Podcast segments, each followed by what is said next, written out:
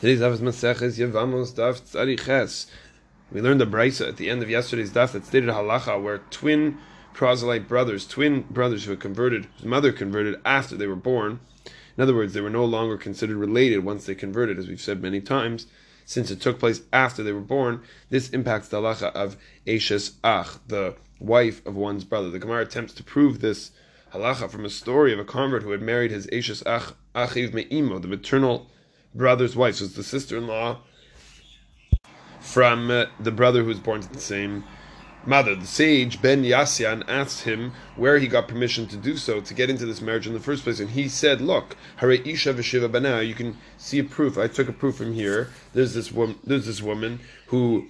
Are her seven sons, and these seven sons converted she, she, she gave birth to them, they converted, and they married. Their sister in laws, Rabbi Akiva himself, sat on this very spot, sat on this very bench, and Rabbi Akiva said he verified the truth of this halacha, the truth of this law that ger nose eshes achiv ve'imo, that a convert is allowed to marry the the wife of his brother from the same mother. And here was an actual case where he allowed it. Ask the Gemara, hold your horses. We have a rule called Tamichacham Shemar Halacha Uba.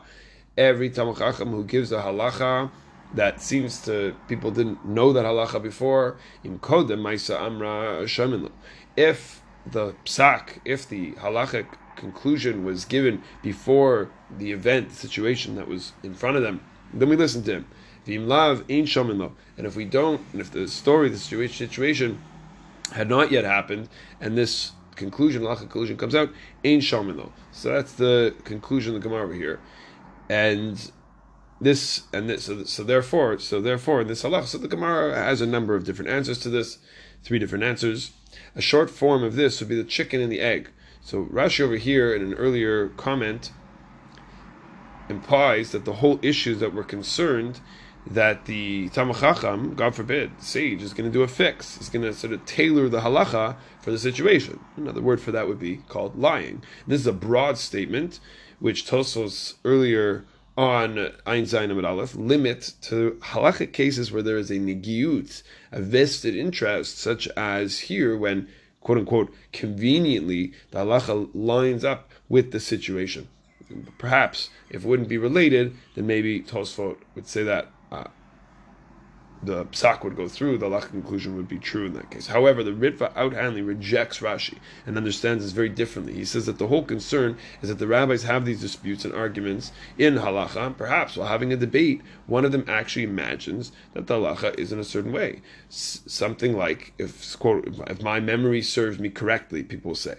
So, but okay, that could happen, but when it actually is not, when when the memory actually isn't serving him correctly. So now we have Rashi who claims that maybe the Rav is lying, and the Ritva who explains that maybe the Rav is mistaken. Know, this discussion is fascinating from the point of view whether a person can decide halacha for themselves, or when a person wants to go to a Rav to ask a halacha question, and we're looking for we're looking for the truth. But sometimes people have these negiot, they have these vested interests. The answer should turn out a certain way. The Raman Yoreh De'ah, Rishon Beis brings down from this from our daf, and the Shulchan Aruch there adds, "V'dafka she'amar kach kibalti aval im im omer davar misvara omar panim ledvar v'hu nireh shamin lo." In other words, we're looking to see how the Rav answers this question. If it seems like it's coming from a place of logic and a place of of truth, then we, we listen to it. So here's my take on this. When somebody comes to a Rav today to ask a halacha, halacha question, whatever the question is. Is the meat kosher?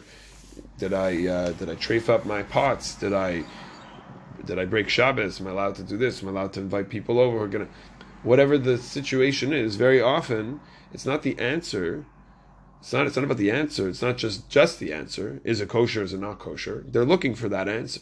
But additionally there's a, there's an underlying piece to it how the other person is going to feel and connect to rabbis and to Yiddishkeit in general. How they're going to feel. They want are looking for an answer, and people are people are people. Humans are humans. They're going to come and they're going to they're going to be looking for an answer. They want the answer to be what's in their head. So the responsibility, therefore, is even greater in this sense for a rav who has to be truthful. He has to be the Shem Shemaim. He has to be thorough. He has to be sensitive, even if the answer maybe is not going to be what they want. And Bezrat Hashem, through this, Skavin like Shem Shemayim, the Rav and the and the and the question to bring the halach into the world to be marba more kavod Shemayim in the world.